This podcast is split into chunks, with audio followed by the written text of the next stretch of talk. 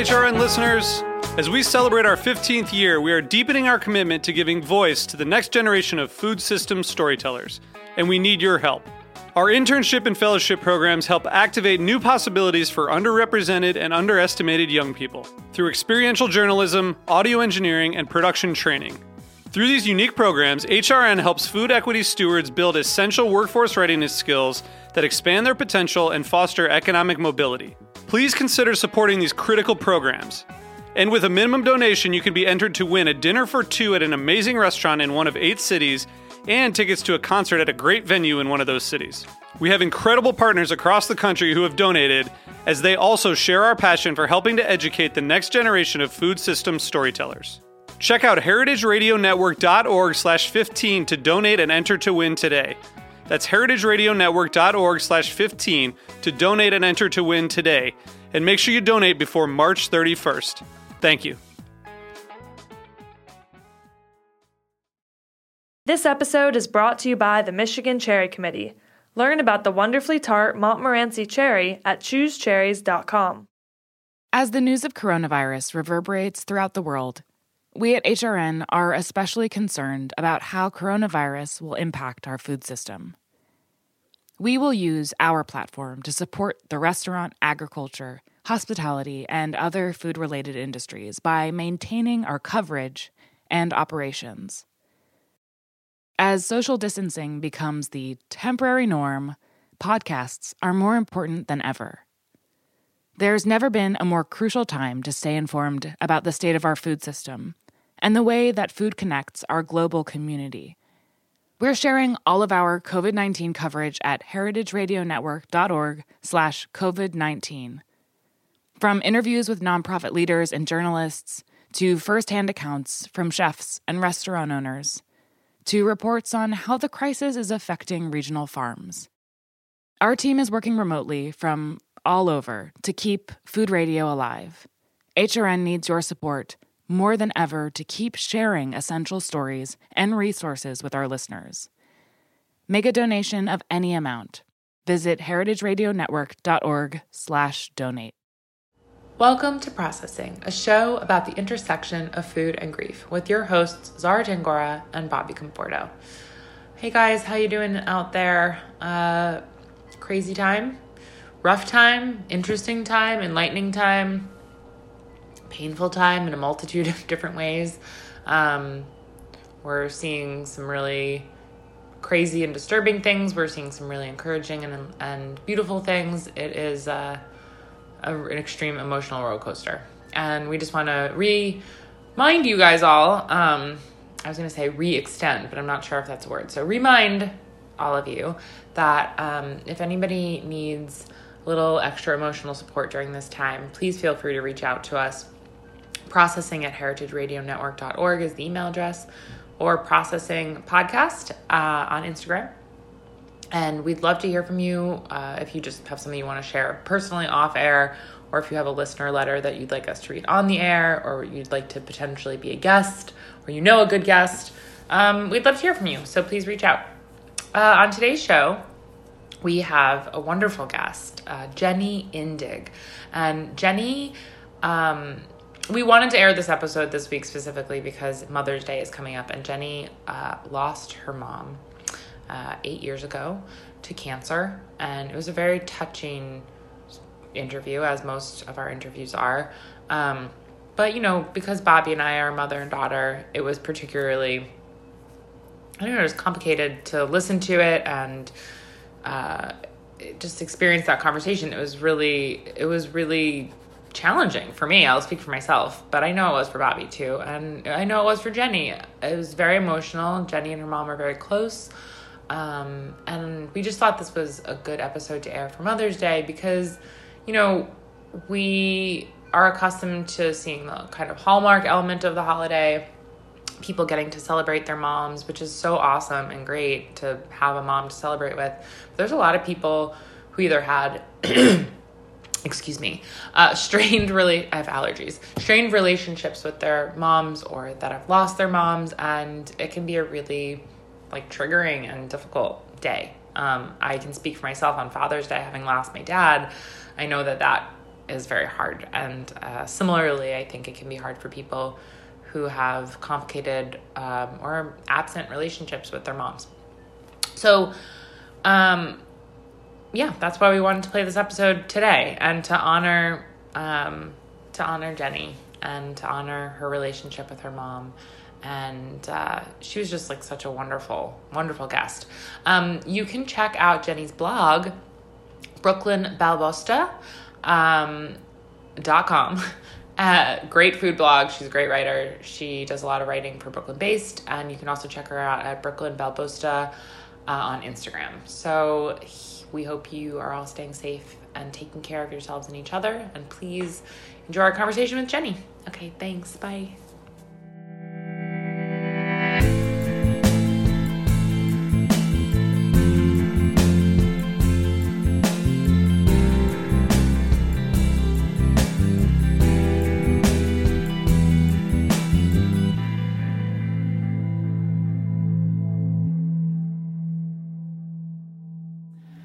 Right, so we're here with Jenny Indig. Jenny, hi. Hi. So nice to talk with you. We met, uh, I guess, probably like six months ago, maybe a little longer now, at an HRN event.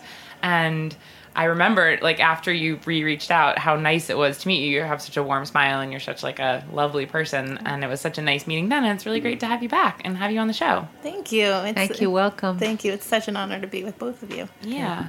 So, in learning a little bit about you, you mentioned that you were from Chicago originally, right? Mm-hmm. So, Bobby and I have both lived in New York our whole lives.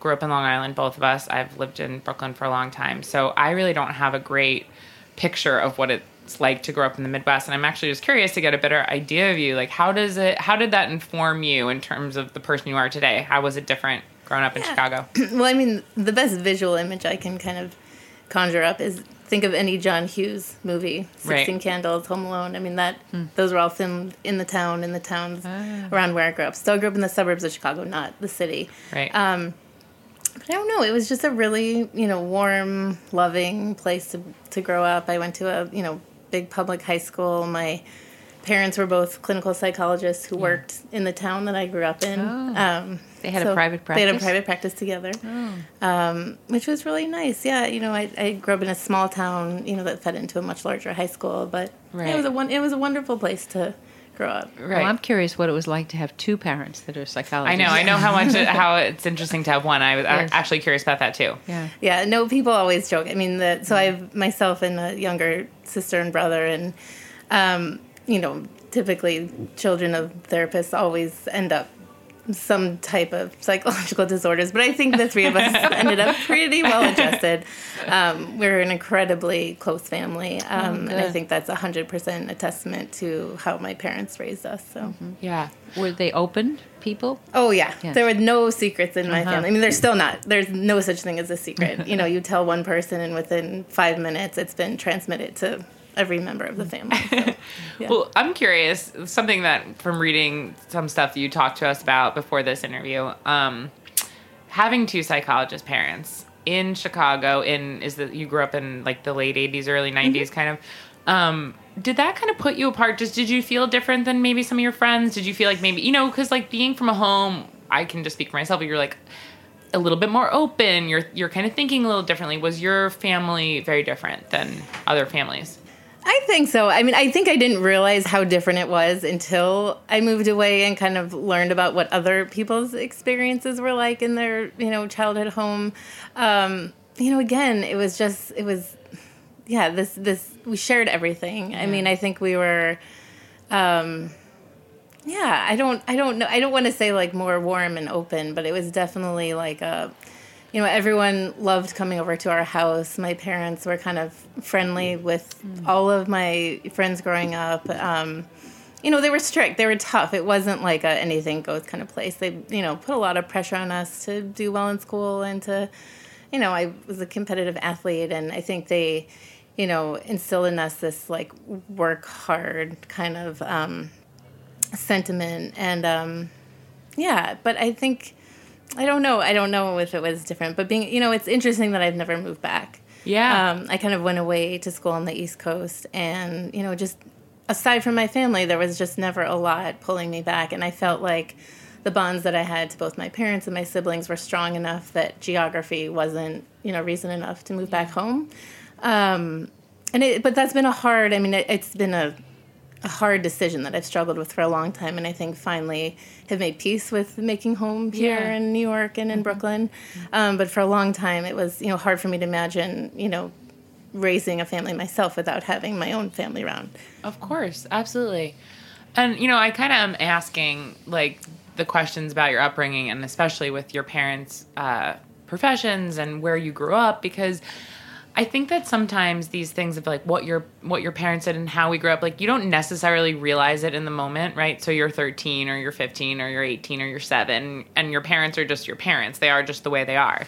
But then you kind of come to be an adult and you go through certain things, and then I think you it sets in then sometimes In reflection. in right that like oh i'm going deeper or i'm feeling this on a cer- in a certain way or that a certain circumstance has happened to where now the way i'm coping with it is really interesting right and i think interestingly enough those can be the same things that make you feel maybe other or different right like growing mm-hmm. up so like oh my parents are both psychologists and people Yeah. think that's weird because my mom's an accountant and my dad's a fireman you know Well, I have one thought about that. You know, I don't know if anyone's familiar with the book by Daniel Goleman called Emotional Intelligence. He wrote, also wrote Social Intelligence. haven't heard of it. I think that emotional intelligence is an interesting concept. It has nothing to do with our intellect per se, but it has to do with our discussing of emotions, experiencing of emotions, Right. and awareness of emotions. So I would imagine that with your parents, that you had you learned from them emotional intelligence. Does that make sense? Yeah, I, I think completely. And I think, you know, you're right. I think things that I take for granted, like the fact that I'm pretty, I'm a very transparent person who shares a lot about myself, sometimes too much. But, um, you know, I think that when growing up, kind of a sign or a testament to if someone was like a, a quote unquote good person or someone that you would, you know, a good friend was, well, you know, did they ask questions? You know, and I think that that was a big thing that my parents kind of taught me, and I didn't really realize um, until much later in life that that's just a you know it's a general way of being of just being curious about other people That's a very good point. Absolutely. Yeah. It is such a asking questions of other people. I notice that immediately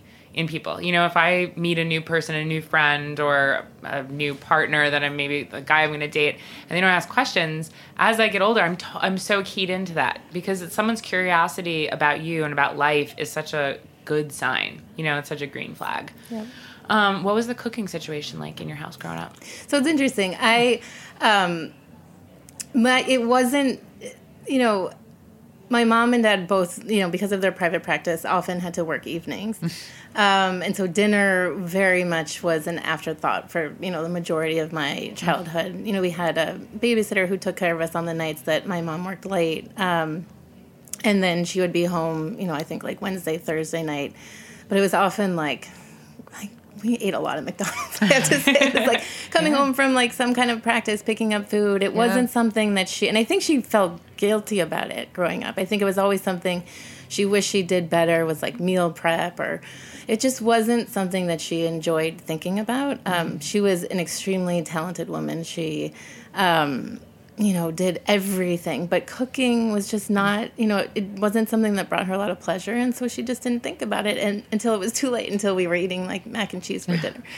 um, so I think at a certain point, I, I don't know if it was in high school or even early, like I started kind of cooking and cooking for my sister and brother, and like making our lunches because lunch it like was often just like pulling sleeves of Ritz crackers Yeah, and yeah. stuff. What kind of stuff would you make?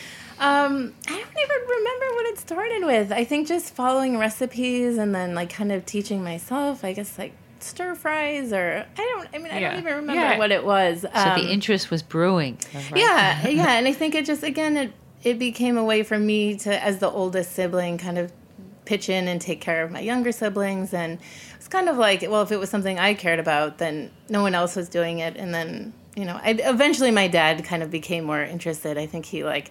Fell in love with Giada when she got on the Food Network and started like Who, following did, her who amongst us didn't? Um, yeah, so he became more of like the in-house, you know, chef, but that was a little bit later. Did your mom uh, enjoy to eat? Did she enjoy eating? She Like the- did. yeah. She did. And you know, it's interesting. Um, she wasn't like a home cook and wasn't an everyday cook, but she loved like she still loved hosting and entertaining. So she would spend a lot of she, they would plan these like elaborate dinner parties and you know whether it was for they had a few people that worked for them in their private practice so they would have them you know over every quarter or like family celebrations and jewish holidays. So a lot of thought was put into those kind of events. Um, you know she would write out these long elaborate meal cards and um, kind of test different recipes. But it was more the act of, of that Of um, giving. of and, giving Right. of giving And creating. You say Yep. she was creative. Oh, what other kinds of things did she?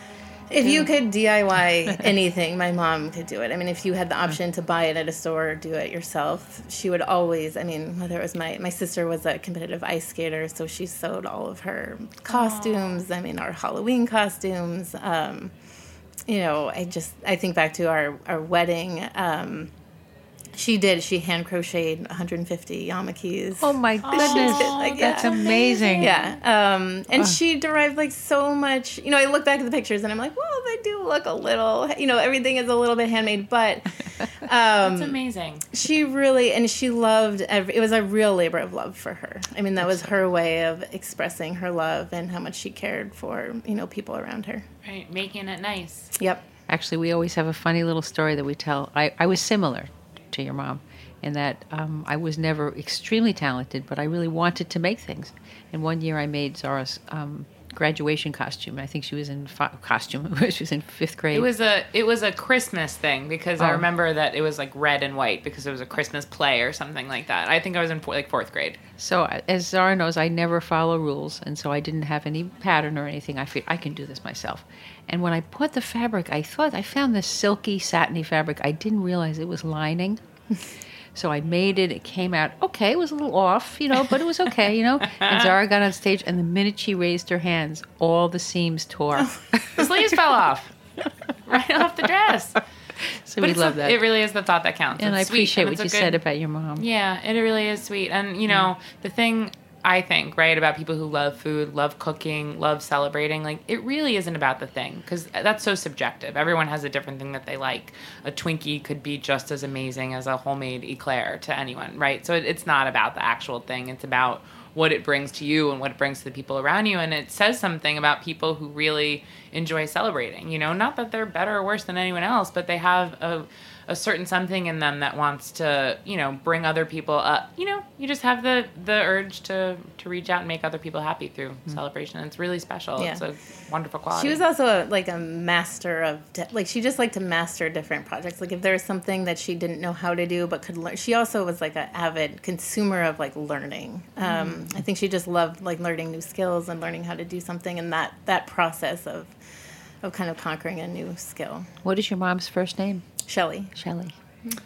so you moved from chicago then to new york uh, like 15 years ago Yeah, well, I yeah I moved to the like I said I went to school in upstate college in upstate New York. Um, I guess yeah, well over twenty years twenty years ago. okay um, and then kind of stayed on the East Coast, lived in Washington D.C. for a, a few years, and then ended up meeting my husband kind of a few years after that, um, like I actually up in the Catskills at some resort. Oh, We cool.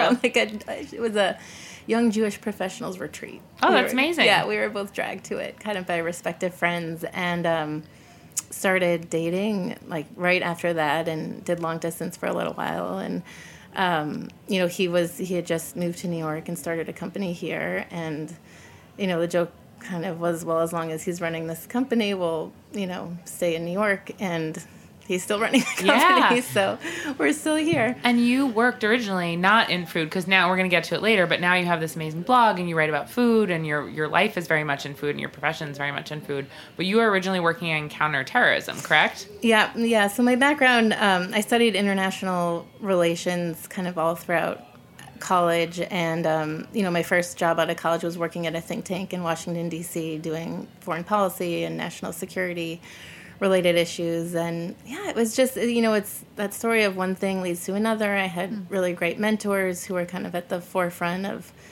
counterterrorism and and it was shortly after 9-11 um, and yeah, it's just I ended up going to grad school to to study it further, and then um, coming back to New York again because I wanted to be here. Um, finding you know doing that type of work here, there's just there's not as many jobs as there would be in, in Washington D.C. So I ended up working for the NYPD for a long time Wow. um, as an intelligence analyst.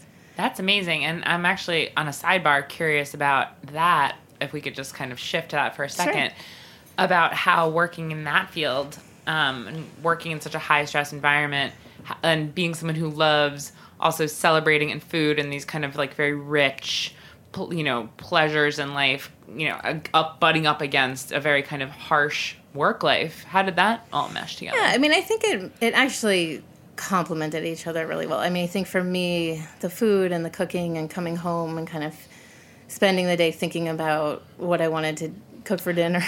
So while you were thinking of counterterrorism, you were Right. thinking exactly, I probably spent too much time thinking about food while I was supposed to be thinking about counterterrorism. Actually, I don't know. I mean, I could probably see this now, but our office. Um, it was an undisclosed location, but very close to Chelsea Market for a long time. It's not there anymore. so I would always like strategically, I'd be sitting at my desk, kind of like trying to do work, but thinking about how I could strategically like take my lunch break and pick up all the ingredients I wanted for dinner. that's great. Um, That is great. It's good balance. yeah, I'm always curious about that, and like I have a real desire to talk to like first responders and people who work in that kind of field because it's so interesting to me. Like my life has been in food, so it's very natural for me to think about eating in a way that's very like organic, and I don't mean organic vegetables, just like it's seamless, you know, and I don't mean seamless the delivery side.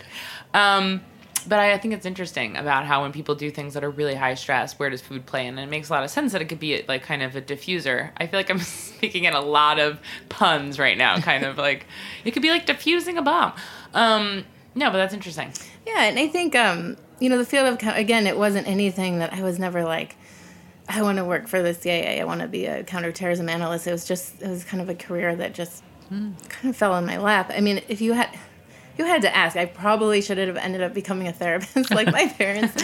um, it was just I almost did it in like I don't know if it was defiance, but I wanted to do anything but that. Yeah. Um, and you know, at the end of the day, a lot of being an intelligence analyst, and especially you know in the field of terrorism, I think a lot of it is just is first of all, you know, trying to figure out why people make certain decisions and why people. Individuals, you know, take a certain path or what the drivers of radicalization are, and um, you know, there's a lot of psychology that goes Yes, into that. So I think that that's the part of the job that I really enjoyed the most. Yeah. um, you know, like asking those types of questions and Yeah, it's fascinating. It's actually interesting you mentioned that because I had just listened to an episode of Armchair Expert the other day with Chris Voss. Okay. I don't know if you're familiar with him, but he's uh, he, it was just talking about negotiating because he was a hostage negotiator for the FBI, and uh, it was really fascinating. You know, it's just something I hadn't thought about, but like the psychology behind it is incredible. It's so psychologically based. It's like wild. So it's not. Yeah, it's not surprising you went into that. yeah. Um, so then, how, where did food come in? So food, I mean, again, so I had kept this blog. I mean, it must have been, I don't know, probably like, yeah, probably 2007, 2008. Um, I right when blogging kind of even started, and um, again, it was just a way for me to like. I enjoy cooking and entertaining and hosting so much, and it was just a way for me to kind of document and honestly share with my family, with my mom, kind of whatever recipes. You know, I was really, I was proud of it. I knew it wasn't something that everyone enjoyed doing, especially in a city like New York, where you know my apartment was tiny. We, you know, for a long time didn't have a dishwasher, but I, Yeah. you know, you still you do it, Sure. and um, you know, so just trying to make it like accessible and easier for you know, trying to encourage other people to do it too. That was kind of the purpose of it. Um, so it was mostly about your home cooking. yeah, Yeah. yeah, just Yeah. about my home cooking, That's and it wasn't, you know, just little anecdotes. Um, and I always felt this, you know, was a weird. I felt a little bit weird about having a public profile, like working in intelligence. So I didn't do a lot to promote it. I didn't, you know, this was even way before Instagram. So, you know, there was nothing like that. Um, but I felt conflicted about it. So I kind of I did it, but didn't put a lot of time into it. And then, you know, fast forward, I, you know, I had a really interesting career. I'd ended up, you know, leaving the NYP. I did a stint in the private sector, um, and then kind of ended up back at a at a think tank here in New York. And um, you know, about a year ago, just decided to like spend more time on it. It was again, I found myself wanting and like thinking more about food than you know ISIS or Yeah. you know what Sure. and I um so I just started, and I started writing more. I think I, I use it as um, a way to kind of explore different topics and kind of use it as like a, a way to write some more personal essays. Um, and I found that I really enjoyed it, and I was getting some good feedback from you know I think really now only my friends and family read it, but. Um, I, I was able to find my voice in my writing in a way that I had never done so in my career. I'm thinking of a line from Mary Oliver when she says, "Love what you love," and that's what it reminds me that you, you Totally. needed to move towards that. Yeah. And love what loves you back. Yeah. Yeah. Right? This episode is brought to you by the Michigan Cherry Committee, representing 75% of U.S. grown Montmorency tart cherry production. With over 100 articles published in health journals stating the vast health benefits of Michigan superfruit, it's best to choose the cherry with more. U.S. Montmorency tart cherries. They're available year round, dried, frozen, canned, juice, and concentrate. Learn more about the wonderfully U.S. grown Montmorency tart cherry at choosecherries.com. in between this time, you know, you actually going back to your writing, you had sent me something that you wrote, and uh, kind of in between this time of like now and when we're talking about your work life and moving to New York, um, something happened in your life that kind of changed everything, right? Um, so, can you tell us a little bit about what your kind of you know you told us about your family uh, growing up, and can you tell us a little bit about what your family kind of structure is like now and this this event? Sure. So, you know, as I mentioned, I, you know, have an incredibly close family. You know, it's the type of family where I, you know, each of us talk to each other on the phone, I mean, multiple times a day. You know, my brother's on the West Coast, my sister's still in Chicago. Um, but there's not a day that goes by that we're not all in touch with each other. Um, and it was shortly about, I guess, a year or so after my husband and I got married, you know, we were living in Brooklyn. Um, I think it was, I was about to turn 30, so I was like 29. Um, and I get a call from my mom. I was actually at, at work, um, working for the NYPD. And, you know, I, I had like, I had this sixth sense about my mom. I don't know, we're, we, I've always felt like this, we look so much alike. Um, We have like a very similar body type, a very similar personality. And for about, you know, six months, she had been complaining about night sweats. Um, And I just had this, you know, weird, she was someone who never went to the doctor. Like, she just never needed to. She was extremely healthy. She was athletic. Um, had never really, you know, been sick before. She had like a stint of breast cancer like years and years ago, but, you know, it was, it was stage one and she was fine and she survived that. But, um, you know, we get a call from I get a call from her at work, and she had gone to see her internist, and her intern, you know, fast forward, it turns out um, she had stage four kidney cancer. Oh my goodness. Yeah, I remember. So. I I have this like vivid memory, and this is such a New York story of just you know I was in a meeting, I got the I got the call from my dad. I knew what was happening. You know, I went, I left the meeting, picked it up. You know, they told me what the diagnosis was, and I kind of held it together at work. And I remember walking out of Chelsea Market towards the train back to Brooklyn, and I just like started sobbing, like that, you know, the kind that just doesn't stop. And you know, I was like, thank God for New York. Like this is the only city where you can kind of just do that and get on the train and go home. Space and for everything. yeah, there's space for that too. Um, kind of hidden in plain sight. Yeah. Right? yeah. Um, so it was a shock. I mean, it was one of those things where, um, you know, I don't think that even like with that kind of diagnosis, there's just not a lot of options. And even that, I mean, that was eight years ago, nine years ago, I guess. Um, and so we just, you know, for a while, she, like, my mom made the decision to, like, not tell anyone. She didn't want her patients to know. So I think for about a month, there was a month period of time where, um, you know, I, I wasn't really allowed to tell anyone. You know, I told my husband and obviously, like, they may, maybe my closest friends, but Glencoe, the town that I grew up in, was like such a small community that it was really important to my parents and especially my mom that that, you know, stayed between us for a while. Um, so, you know, you kind of carried that around for. Makes it a heavier load. yeah, really Yeah, heavy. Absolutely.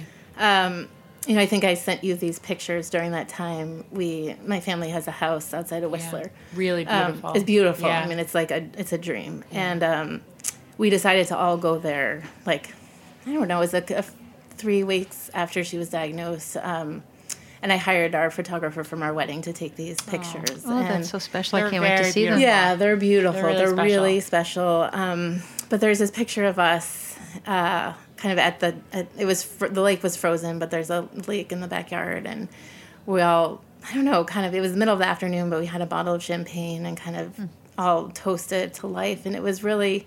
You know that moment where we didn't know, really didn't know what lay ahead of us. Didn't know how, lo- had no idea really how long my mom had left to live, but we're just like enjoying the moment and each other.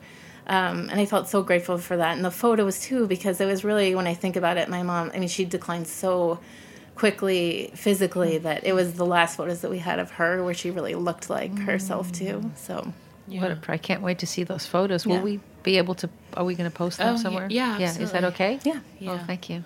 So yeah, I'm just kind of struck by that feeling that I think a lot of us have experienced, um, and you kind of really describe it so beautifully and candidly, of that moment when you just kind of realize that life has changed. It's so weird, and I Yeah. think we all kind of walk around really being afraid of it and putting it so in the back of our minds. You know that happens to other people, or that's somebody else's family, or this kind of thing can't happen to me. And then when it does, it's in my experience at least, and I want to know if you agree with this, it's oddly both way more scary and upsetting and not at all as you would have ever thought.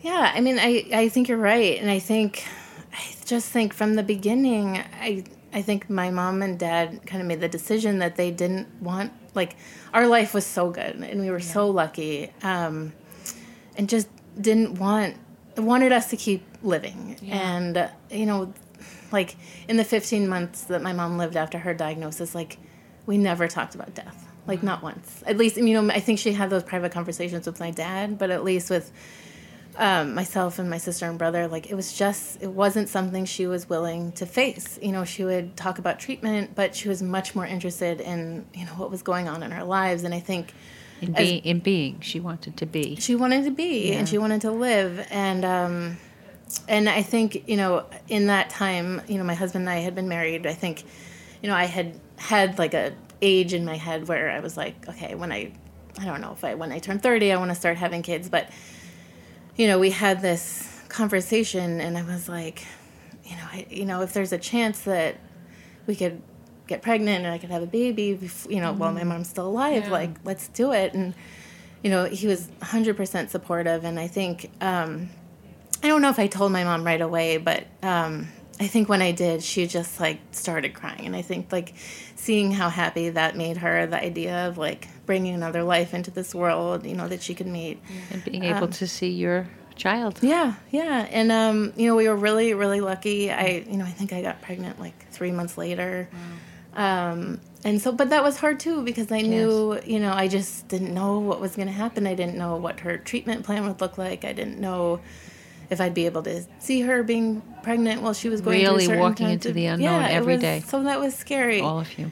Um, but it was hundred percent like the best decision we ever made, and I, you know, I'm so grateful she was able to meet my daughter, and you know, I can Absolutely. share part of that story. But it was, you know, and also experiencing, you know, being pregnant while she was alive and being able to ask her questions, and um, you know, and it was always like the And her being like, able to answer them. yeah, It must have meant so answer much to her. and, yeah. um, you know, everything from like picking out furniture for the nursery or, you know, it was like the little things that I just, you know, you take for granted now, but I just, you know, So she, you could pass that by her. Was she able to be with you, or it was more of you talking with her on the phone? yeah, or- more, mostly on the phone. Yeah. I mean, I tried to, I tried to go back to Chicago. I mean, I stayed in New York. Um, again, it was like there was no, like, there's no timeline. I think that that's the hardest You thing. had no There's- handbook for this, e- I any of you. I Yeah. knew the date, you know, the baby was due, and it, that was it. That was like the only date on the calendar, and nothing else, you know. Up until when someone, you know, gets hospital, you just don't even know like how a treatment plan's going to look like or how someone's going to respond to treatment. So, um, that was also, I think, just focusing on what we knew was coming, and I think early on, you know, I, I think after my husband and I had decided like that it would be a really, you know, really amazing to have, you know, my mom there. She never said like, "Oh, can I Oh, be at there the in birth. the yeah, Oh, at the my birth." Um, but at a certain point, you know, we said to her, like if you're able to travel and want to be there, we'd love to have you there. I didn't, you know, I didn't have a doula, yeah. I didn't have a, you know, any kind of like birth plan or anything like that. But um, I knew that if she could be there, that I really, you know, that would be so special and meaningful. And, and I couldn't imagine another person in the world besides my husband who could, you know, keep me calm in a moment like that. Um, so she did. She was, you know, my daughter was due in November, and um, my mom flew out about a week, you know, before she was due, and I What was her condition at that time? she was very weak. Um, she was in a lot of pain. She had lost a ton of weight. Um, yeah, it was it was hard. I mean, it was. I remember we like didn't have a a bed. We had like a, a spare room, but I remember we like went to IKEA the weekend before to make sure like we had a bed for her so she was comfortable. Um, And she came by herself, not she with came by dad? herself. Yeah, my dad. My dad kept working. Um, you know, his plan was to come after the baby was born.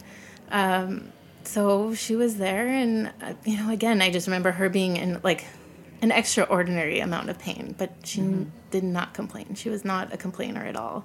So I knew if she was, you know, if she was saying she was in pain, she was really in Yeah. pain. I would imagine it was also an extraordinary amount of um, poignancy Yeah. that was going Yeah. on for everybody. Right. And maybe Yeah. that kind of a thing, you know, with adrenaline where it rushes in when you need it the most. For her, perhaps she used that you know, emergency kind of- mode. right? Yeah. to be able to to be there. Reach down as deep as you can to Yeah. get all that strength to be there for you Yep. Yep. in that process. And she was there, and you mentioned she stood for 15 hours, right? She did. No, I don't know if it's 15. Like, I was probably in labor for 15 hours. She was probably there for eight of it. And she stood the whole time. goodness. and she was there. And, um, yeah, it was amazing. I mean, there was there was some minor complications with my daughter's birth. So she actually, she was with us, but then she had to be taken to the NICU for a few nights. Just like um, she had meconium in her, in her, she ingested meconium. Well, so you know um, about that. Yeah. Yeah, I, a I, I biggie. did the same thing. Yeah. Um, I mean, she was fine, and I knew she was going to be fine. But um, as soon as we got home, I just knew that my mom, she was not Mm. doing well, and so She was in overdrive, I imagine. she was in overdrive. Unbelievable. Yeah. Um, But to be witness to that moment of Yeah. the birth of your daughter is just so profound. I mean, she said it was uh, like one of the you know most special days of her entire life. It's I like mean, a circle. It's the circle. Mm-hmm. I remember any time I've seen birth or death, they're very similar. They really are. Just Yeah. in backwards. Um, so what was your mom's relationship with being able to, you know, you mentioned that you guys were able to celebrate when you're in Whistler. She's here for the birth of your daughter. That's an extremely intense emotional experience and really beautiful. And coming from being someone who is a celebratory person and pushing through and doing all this stuff. What was her capacity for nourishment? And and you had mentioned a little bit when we spoke before about ways in which you wanted to nourish her because it was so hard for her to eat. Can you just tell us a little bit about that? Yeah, I mean, at this at this particular moment, like in the story, I mean, she so we end up bringing home my daughter from the hospital. I think she was there like two or three nights, and that same day, you know, I remember I have a cousin who lives in New York who worked at Mount Sinai, and I just it was one of those things like I just didn't even know what to do. She didn't have an oncologist here, you know. I didn't, so we ended up like taking her. She took a cab, I think, because we had to go pick up my daughter Yeah. From the hospital, and ended up putting her in a cab up to Mount Sinai to the emergency room. Oh my goodness. And I mean, if you've been to the emergency room at Mount Sinai, you know it's not like a pleasant place to be. So I think at this point, I think my brother had come up from Washington, D.C., where he lived, and met her there. And she was admitted to the hospital that same day that we took my daughter home. So um, just that feeling in itself of like wanting to just celebrate and, you know, be a new mom for the first time, but just being so worried about my own mom and And the exhaustion of giving birth. and I mean, at that point, I think you're just, I mean, there's just adrenaline. And, um, but it turned out she had a tumor that was causing her pain. And so the doctor wouldn't let her fly back to Chicago. And so she had surgery here in New York. Oh my goodness.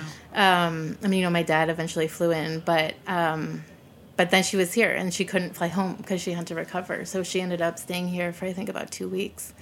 Um, and we had really good friends who graciously, they had a, like, parents had an extra apartment, you know, a couple blocks from us. So we kind of helped to make it comfortable. yeah, made her comfortable here, and I would, um, you know, again, it's like that. Dream, like I always dreamed, you know, again, not living in Chicago, I was like having my mom here for the first two weeks after I give birth, you know. but um, it really was just about you know managing, helping her manage her pain, and kind of just distracting her and you know, bringing my daughter to see her and just, you know, trying to spend as much quality time as I could with her. You must have had to dig so deep for your own strength during that time. Yeah. Absolutely. Yeah. I mean, I, you know, I think you just do what you have to do. And again, food, you mentioned food before. I mean, it really, at that point for her, it just, it's not even, I mean, so beyond, Of course. yeah, like Yeah. that type of nourishment. Right. Um, so she was not really probably able to eat much. at No, although I do remember, it's funny, I had forgotten this. So my daughter was born, I think, 12 days before Thanksgiving. So my at, by this time, my family had all kind of arrived in New York, and um, we ended up having Thanksgiving in my apartment in Brooklyn. And I remember making, I think I made like a leg of lamb or something. But you know, I was to be able to pull that whole meal together after Totally. Oh my God. daughter. But you know, again, that's just something that was something important. You know, I think for me, it made me feel a little bit normal Totally. um, to be able to you know get in the kitchen and cook and, And that's for some people. you Yeah. know, and so that for, me. you. Yeah, Yeah. exactly. yeah Yeah.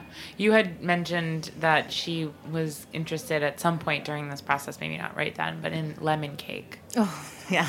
Well that was which I thought was really interesting. yeah that was you know again for someone who was never really that interested in food kind of at the very end of her life. So she ended up living like three more months after the birth of my daughter. Um, and we had decided that we would go back to chicago um, like as soon as you know she had her shot. So it was like two months in um, to host this baby naming. So my mom, it was like really, it just became this. She became fixated on hosting this big baby naming with all of my family, probably fifty plus people, family and friends in Chicago. Such And, purpose and meaning.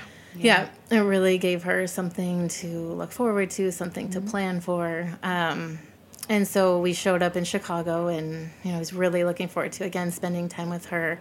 Um, but I kind of knew right away that things had taken a turn for the worse. I mean, not just physically, but mentally. You know, she mm-hmm. started to say things that didn't really make sense that you almost like wanted to laugh at, but then it wasn't funny at all. But Did you did you realize that mom was dying at that time, right? I think it took a couple days, but I mm-hmm. think yes. Mm-hmm. I mean, I think that that's when you know we finally and like her oncology. You know, it's it's funny. There's this disconnect, and I'm sure you've talked to other people about this, where um, the oncologist and the doctors providing the treatment, kind of once treatment is over, there's never a real conversation about what comes next, and a lot of that is left to the family.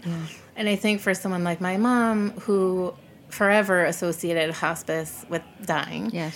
and for someone who never really made peace with the fact that she was dying, never ever wanted to talk about it, um, it was never a que- like we never talked about that. So I think it was I don't know if it was us coming home and kind of saying like, look, this is this is getting a little out of hand. Like Who do you think said it first when you look back?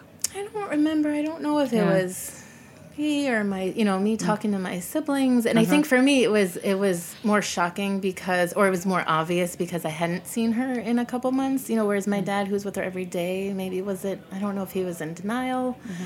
at that point. Um, but I think within a week of us, you know, kind of me being home, you know, we did bring hospice in. I think that that was um, really helpful in understanding some of the behaviors and things that were going on. Um, so one of those behaviors was the lemon cake, where she would just wake up in the morning and get these intense cravings for things and just like pull like pour bowls and bowls of cereal, which she never eats. Wow. like, um, and I, you know, of course, I was like, sure, I'll bake a lemon cake if that's what you Yeah. feel like. But um, it was kind of this insatiable appetite for sweets, and I learned, you know, after talking to the like the nurses from hospice that that's a common you know thing for someone who's at the very um, end of their life to kind of start craving sweets There's also something called. Tra- I actually worked in hospice for 12 years, and there's this. Um, tran- it's called transition, and it's a phase right before death where there's an an, an energy that's not explained that they didn't have before, and it may have come out in the form of Yeah. that urge for eating. it, for, eating and then also planning this party Yes. this baby naming so all you know like she'd wake up in the morning and say we got to go to party city and you know take me to costco like just wanting to run all these errands She And- reminds me. Elizabeth Kubler Ross wrote a book that was called um, "Live Until We Die," and she was really talking about how if we can do that, if we can actually find a way to find that energy inside, have the people in our life be part of it too, and not say, "Oh, rest, rest. You should be resting." Right. Yeah. To be able to be who you want to be and live the way you want until the very end.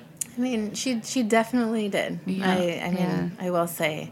It's interesting because I you had mentioned earlier when you know you, we were chatting before the show that there's an explanation, a physiological explanation, kind of for this craving of sweets. Correct?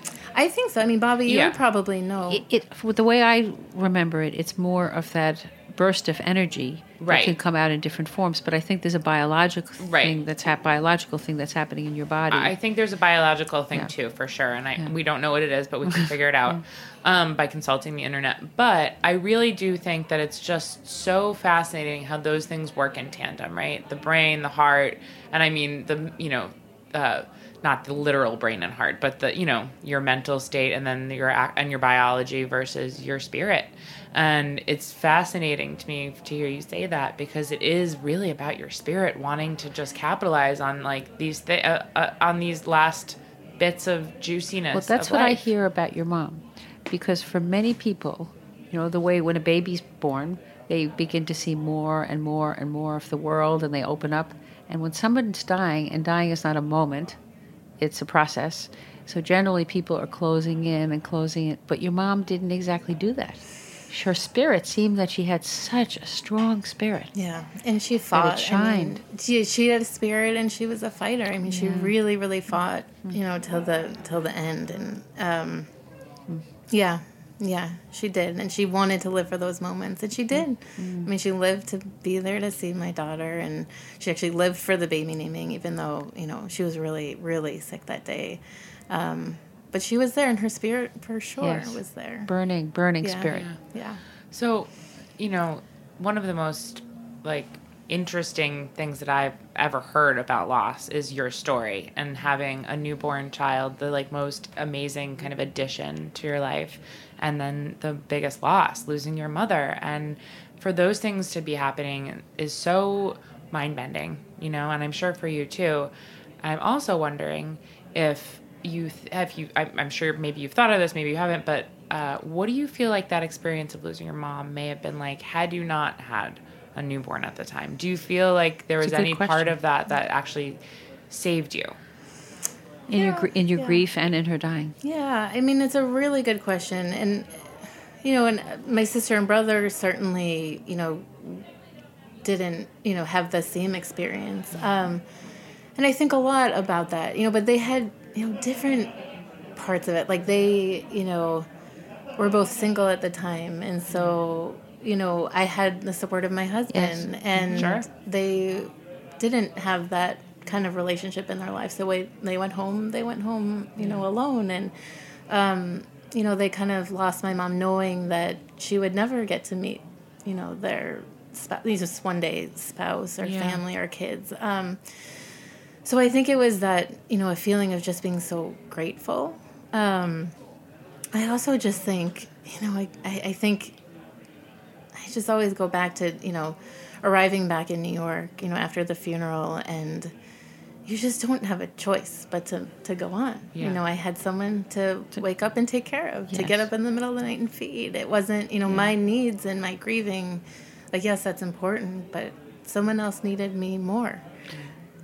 I, I know that from working, doing many groups, and whether it's um, the loss of a parent or the loss of um, a sibling or the loss of a spouse, when there's a child involved to take care of, it, it really makes a difference because, as you say, the focus becomes on the other. And do you think that that delayed your grief, or do you find that it changed your grief by having to focus on your daughter, the new, new baby, rather than your own feelings?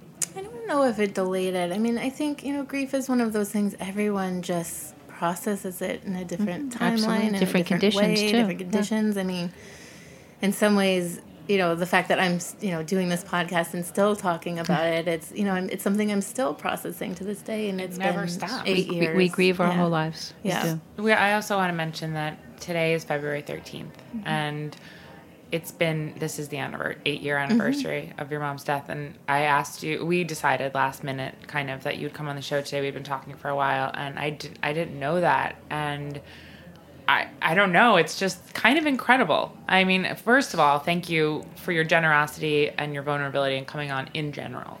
But even more so for mm-hmm. picking this day. I hope that it's a special way, in some way, to memorialize your mom and process this whole experience by being on processing. But, you know, really, I mean, I, I don't know. I just thought that was a very interesting coincidence. Yeah, no, it is. And I, you know, anniversaries in my family are, they've always just been a big deal weddings and birthdays. And um, so this day is, you know, it's a day that all of us, you know, my dad and my sister and brother, and I, you know, spoke to my uncle, my mom's brother this morning. Um, you know, it's a day that we'll never forget. And I think that, you know, in the past years, I've tried to take the day, you know, even, you know, I've taken work off a couple years to just really, like, I've, I've just decided, you know, to use this day to do something that I know my mom would love doing. You know, some years I'll go to a museum. She That's loves wonderful. museums. Sometimes, you know, I try to do something cultural. I try to do something active, um, just as a way to again, like, kind of celebrate the life you know that she led. And um, when I thought about, you know, when I first reached out to you about the podcast, um, you know, you're right. It's it's scary and it's putting myself out there and it's sharing a story um, that's very private and emotional. But I, you know, I, I just had this sense like I knew that she would be really proud. And I knew that this, you know, doing this and sharing the story would, you know, it would make her happy. So That's Yeah. amazing. And the smile on your face as you talk about her, you can just feel the love and the warmth that continues always. It's always there. What a day to honor her. I mean, uh, yeah. I, I sit here sitting across from Bobby, and I I think that Bob, from what you describe about your mom, I think Bobby and I had have a similar relationship, you know. And uh, I while I did lose my dad, and that was incredibly painful. Like you know, the thought of losing your mom, it's really it's really tough. And uh, I you had mentioned, you know, looking at other other people with their moms and having a shopping spree. I think you mentioned, which really I I burst into tears when I was reading that, and I mean hundred percent like full sob, um, because I have those thoughts and memories too, and I'm proud of you, so like proud of you for having the strength to come on and talk about this, but also just for, and I'm happy for you for having that. Uh, that experience of having a kid right away to be able to and a daughter you know Yeah. to be able to kind of continue those bonds in this really interesting way um, and your strength is really inspirational and you're just a lovely person and i'm so grateful that you came to share your story with us and especially on today of all days Oh, thank you. Yes, it's Thank really you. lovely. You wrote something when you were writing, when we were talking earlier, and you're writing some stuff to us about your mom. And I just want to read it back to our listeners because it was another thing that made me sob. And it's so mm-hmm. sweet and really just, really gave me a good picture of who your mom is. And actually, when I was reading it, is advice that I actually really needed to hear at the time. So I can't thank, you know, you and by, by that way, your mom enough for, you know, saying this and thinking this. Um, but you wrote the one piece of advice from my mom I've always carried with me is that the two most important decisions in life are who you choose to be with and what you choose to do and how you do it. And that, for me, paints a really beautiful picture of a really special woman. Yeah. Yes. Yeah. Yep, she was, and you know, she had that. She chose my dad, and they had the most incredible, you know, loving marriage and relationship and career together. Um, you know, and a lot of the reasons, you know, my dad pushed my mom to become a therapist. You know, I don't know what she may have done otherwise, but you know, I had that as a model growing up, and I feel, you know, so incredibly lucky. There's a lot of pressure, though, to look up to them and to kind of see, you know, hold their relationship up. But it's your foundation. It is. It's yeah. the, the, yeah. the bricks that you're built with. It's beautiful. So we kind of ask everybody as we're winding down on the show um, the same question, which is if you could give yourself a piece of advice as you're kind of embarking on this journey. It could be really whenever you look at the at the point when you might have needed advice the most, maybe right after she died or when you learned of her diagnosis, whatever that is for you. But what would be your advice to your former self? To kind of, you know, knowing what you know now, having been through I guess two things. I mean, I think like going through the process of like my mom being sick, and you know, I wish the one thing I do wish is that we had, I don't know, like spent more time. Like getting more information from her. I mean, I think that that was the hardest, but it mm. was hard because she never really wanted to sit down and talk about those things. You Like- had to take her lead. Yeah, really and, did. and we did. And like, you know, she wasn't someone who like left behind letters or thought about, you know, again, what she would say to my sister on her wedding day or anything like that. And that's okay. And I realize now that, you know, I don't have those letters, but I have saved all, you know, the letters that she wrote us growing up. And It sounds like she was good in the present. she was very good Like at that, she was Yeah. really a star in the present and that she didn't want to think that much about the future or the past and that for her, yeah. that's yeah. where she lived. Yeah, so I guess I mean I guess that in itself is a piece of advice is to you know whoever the person um, you know we're the ones who are grieving, but you know as my mom really who was the one who was suffering, and to I guess take you know let take the lead you know from that person and. Every experience is different, and there's no right or wrong. But That's um, right. Amen. yeah, yeah. And then I and then I think the last thing is like on the on the other end, you know, after you've lost someone, you know, I think someone gave this piece of advice to my sister and I, and I think we've passed it on, but like don't be afraid to cry. Like tears are okay. Absolute- And it's, amen. You know, I think that Tears are antifreeze for the soul. yeah, yeah, and it's you know it's a release, and it's you know it's okay, and to let those tears come and, and to feel that sadness and. I love that. And I also want to, yeah, stand that with saying that if someone else is crying, don't be afraid of their tears, you know? Make space, make room. Even a stranger. Sometimes I'll see somebody Yeah. crying on the street and just to like make eye contact and be like, are you okay? You know? Think about the concept of making room because we do that with our own feelings. We tighten up around them. Yeah. And the more that we open up, we can fully process them. Mm-hmm. And it's the same thing for other people. If we can make more room, it gives them the chance to process them too.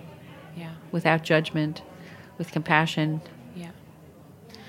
Well, this was a really amazing talk and just thank you. You know, like it, it always it, it it never actually I should say fails to um, amaze me how people are so like generous with their time and so generous in saying, "Hey, I have a story and my story is painful and it's painful to sit here and recant the worst thing that happened in my life." Yeah. You know, and um, I think the goal and the benefit of doing such and of being so generous with your time and your emotions is that there are other people out there who are listening to this who are like, oh my God, I'm, you know, I'm in a family where we're not allowed to talk about emotions, or I didn't think it was okay to cry, or, you know, I'm, I'm struggling, I'm suffering, I'm hurting. This happened to me, you know, and just that Even though it might be a different story, Yeah. one little pearl. Yeah, One one- little pearl. right.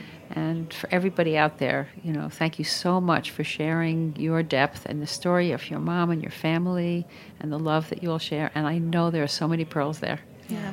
it makes it I, the point i guess i want to make it really makes a difference Yeah. you know so for as hard as it can be to talk about it it makes it i think it really makes a difference to other people you know we get this like small unknown sliver of time in this world and so much of it can be painful and fucked up and like unfair you know? So for each and every one of us to do anything to make that time less brutal or alienating or alone for other people is really kind and compassionate and you know it's really kind and compassionate of you to come on and talk about your mom and she sounded like a really wonderful Oh, woman yes. Yeah, and she I, was. you paint Yeah. like such a you know in your writing and our conversations before this you really painted such a beautiful picture of her and and through this conversation you really did too um, and I just get the perception of a really like warm, present, exciting, unique, special, vivacious woman. Yes. Yeah. And so you've done her an an incredible mm, honor yes. by, you know, telling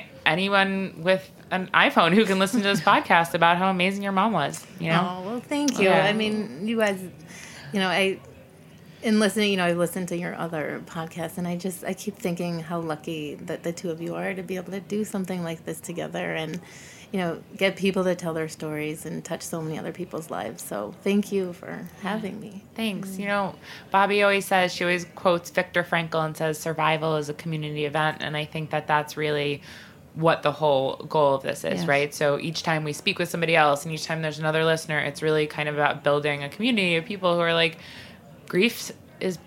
Grief sucks. It's so hard, and yet we are in it And together. Yeah. and we'll all do it. And mm-hmm. like, let's just fucking talk about it, you know? Like, let's just talk about it because it happens and it, we don't need to sweep it under the rug. So, thanks for helping us do that. You're amazing. And it was so nice to talk to you. And we can't wait for everyone to hear your episode. Oh, thank you. Yeah. Thank Thank you. you so much. Okay.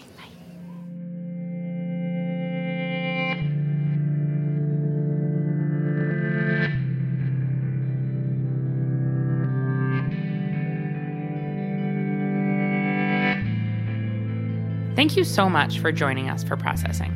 We realize that sharing these types of deeply intimate stories on air is a very personal decision. We began this project as a way to connect our listeners through shared experiences and storytelling. We hope that processing can be a platform for sharing, learning, and healing. We appreciate our guests' willingness to be vulnerable and value nothing more than making both our guests' and listeners' experiences with our show positive and progressive. If you're interested in being a guest on the show or writing in a listener letter, please email processing at heritageradionetwork.org. Please follow us at processing underscore podcast on Instagram. Processing is powered by Simplecast. Thanks for listening to Heritage Radio Network, food radio supported by you. For our freshest content, subscribe to our newsletter. Enter your email at the bottom of our website, heritageradionetwork.org. Connect with us on Instagram and Twitter at heritage underscore radio. You can also find us at facebook.com slash heritage radio network. Heritage Radio Network is a nonprofit organization driving conversations to make the world a better, fairer, and more delicious place. And we couldn't do it without support from listeners like you. Want to be a part of the food world's most innovative community? Subscribe to the shows you like, tell your friends, and please join the HRN family by becoming a member. Just click at the heart at the top right of our homepage. Thanks for listening.